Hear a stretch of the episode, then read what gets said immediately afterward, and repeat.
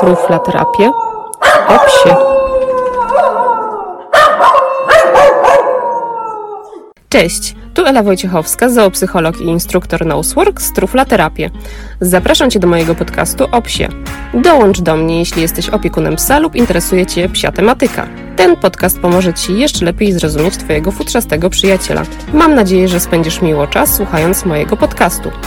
Zapraszam Cię również na moją stronę internetową truflaterapię.pl, gdzie znajdziesz wszelkie potrzebne informacje dotyczące konsultacji online oraz treningów Nosework.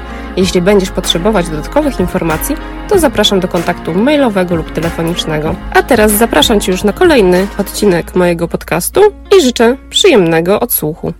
Cześć, witajcie w drugiej części odcinka poświęconego najmłodszym psom. W dzisiejszym 62 odcinku będę mówić o tym, co powinno się zadziać, jak już szczeniak pojawi się w naszym domu. No to lecimy. Przede wszystkim na początku trzeba sobie uświadomić, że dla takiego malucha rozłąka z matką i jego rodzeństwem jest bardzo stresującym przeżyciem i musimy zrobić wszystko, by ułatwić szczeniakowi tę transformację i przejście właśnie od ciepłego ciała matki do nowego pomieszczenia z nieznanymi osobami i nieznanymi przedmiotami. Bardzo ważne jest, aby w tych pierwszych dniach nie forsować zbytnio szczeniaka. Co mam na myśli, mówiąc forsować psa? Ano to, że trzeba mu dać czas na to, aby zapoznał się z nowym miejscem, aby sobie poeksplorował nowe kąty. Nie należy też wołać go co chwilę i trzymać cały czas w objęciach, ale również nie przechodzić od razu do treningów z takim małym szkrabem, tylko dać mu trochę spokoju i czasu na przyzwyczajenie się do tych nowych okoliczności. Często opiekunowie chcą pokazać swojego nowego towarzysza wszystkim bliskim i znajomym, jednak nie jest to najlepszy pomysł na pierwsze dni szczeniaka w nowym domu. Na początek szczeniak powinien poznać nowe otoczenie oraz osoby, które znajdują się w tym otoczeniu, czyli najbliższą rodzinę. I takie zapoznawanie się ze szczeniakami powinno się odbywać powoli, spokojnie i bez gwałtownych ruchów. Poznanie nowego domu i jego mieszkańców sprawi, że szczeniak będzie czuł się bezpieczniej i łatwiej będzie mu się odnaleźć w nowej rzeczywistości. A jeśli chodzi o bezpieczeństwo psa i jego dobre samopoczucie, no to dobrze by był w nocy blisko nas, blisko swojego opiekuna. Jeśli jest taka możliwość, to warto zaopatrzyć się w jakiś przedmiot z zapachem z poprzedniego miejsca pobytu szczeniaka, z zapachem jego matki, który umieścimy w legowisku psa. To może ułatwić maluchowi pierwsze chwile w nowym domu. Legowisko szczeniaka powinno znajdować się obok łóżka opiekuna. To pozwoli szczeniakowi poczuć się komfortowo, jak również opiekun będzie mógł reagować, jeśli maluch będzie tego potrzebował w trakcie nocy. Bo nie spodziewajcie się, że szczeniak będzie sobie przesypiał spokojnie całą noc. To trochę tak jak z niemowlakiem. Trzeba być czujnym i interweniować, gdy pies tego potrzebuje. Być może szczeniak e, będzie musiał skorzystać z talety, albo będzie popiskiwał i chciał być blisko Was. Trzeba w takim momencie zaspokoić psią potrzebę i wyjść na siku, albo po prostu pogłaskać psa i przemówić do niego czule, by się uspokoił. A propos załatwiania się, no to trening czystości jest pierwszym takim treningiem, który warto przeprowadzić, bo załatwianie się w konkretne miejsce na pewno ułatwi opiekunowi codzienne życie z psem. Do ćwiczeń czystości najczęściej wykorzystuje się maty, na które pies może załatwiać swoje potrzeby fizjologiczne.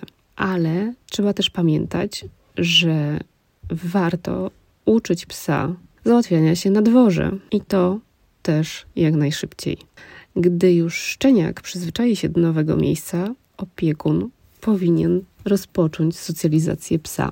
Aby szczeniak wyrósł na psychicznie stabilnego psa powinien zdobywać nowe doświadczenia i budować kompetencje społeczne. Dlatego opiekun musi pracować nad jakością socjalizacji. Czyli nie zabieramy szczeniaka ze sobą wszędzie i nie poznajemy ze wszystkimi psami i ludźmi, bo taka socjalizacja może tylko zaszkodzić psu. Dobra socjalizacja powinna być przemyślana od podstaw, bo od tego zależy, na jakiego psa wyrośnie nasz maluch. Socjalizacja jest jednym z kluczowych elementów do zapewnienia psu dobrego startu.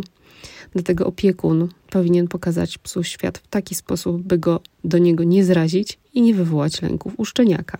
A gdy już pies przywyknie do nas, no to można rozpocząć naukę podstawowych zachowań i takich właśnie jak trening czystości, załatwianie się na zewnątrz, nauka relaksu, która bardzo się może przydać późniejszym życiu psa, nauka spania w swoim legowisku czy pozostawania samemu w domu. Warto też umówić się z weterynarzem i zaplanować sobie takie spotkania, na których będą działy się tylko przyjemne dla psa rzeczy.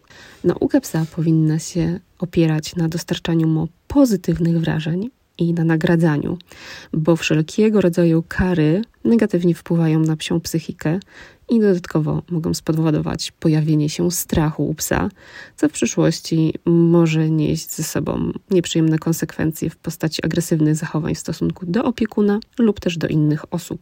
A jeśli w domu jest dziecko, no to warto również pamiętać, by szczeniak i dziecko były pod stałą kontrolą, jeśli są razem. To zapewni bezpieczeństwo zarówno dziecku, jak i szczeniakowi. A więcej o tym mówiłam w swoim podcaście i link do tego odcinka zostawię Wam w opisie. Bardzo ważne w wychowaniu psa jest konsekwencja, dlatego najpierw, zanim jeszcze pies pojawi się w domu, warto ustalić zasady, z którymi wszyscy się zgadzają. Bo takie sytuacje, gdy jedna osoba na coś pozwala psu, a druga tego zabrania, powodują niepotrzebne konflikty, no i sprawiają, że pies nie wie, jak się w takiej sytuacji zachować, a przewidywalność i kontrola nad otoczeniem jest bardzo ważna w życiu psa. Dlatego trzeba ją mu zapewnić. W codziennym życiu ze szczeniakiem, jak i również z dorosłym psem, ważna jest obserwacja zarówno zachowań, jak i mowy ciała psa.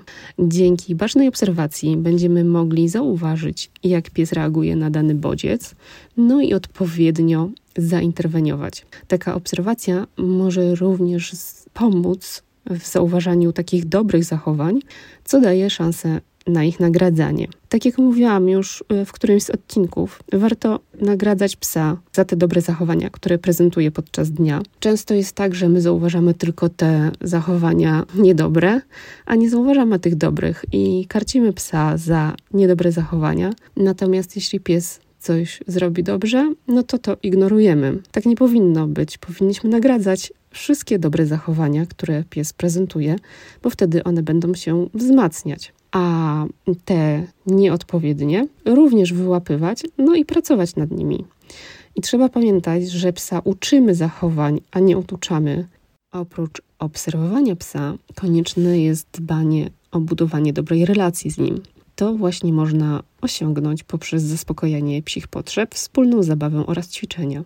Każda interakcja z psem buduje jego doświadczenie z człowiekiem, dlatego jakość wspólnie spędzonego czasu powinna być priorytetem w relacji opiekun-pies. Wzajemne zaufanie, ale również wsparcie i życzliwość, jaką okazuje opiekun swojemu podopiecznemu, będą procentowały w przyszłości.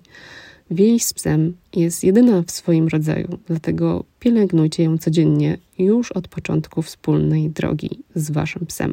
To tyle na dziś i tyle chyba o szczeniaczkach. Dziękuję Wam za poświęcony czas i wysłuchanie tego odcinka. A jeśli lubicie moje treści i uważacie je za pomocne, to będzie mi oczywiście bardzo miło, jeśli udostępnicie je swoim bliskim i znajomym, jak i również będę wdzięczna za pozostawienie recenzji na platformach podcastowych, w których słuchacie tego podcastu. Tymczasem dzisiaj już się z Wami żegnam i do usłyszenia za dwa tygodnie. Pa pa!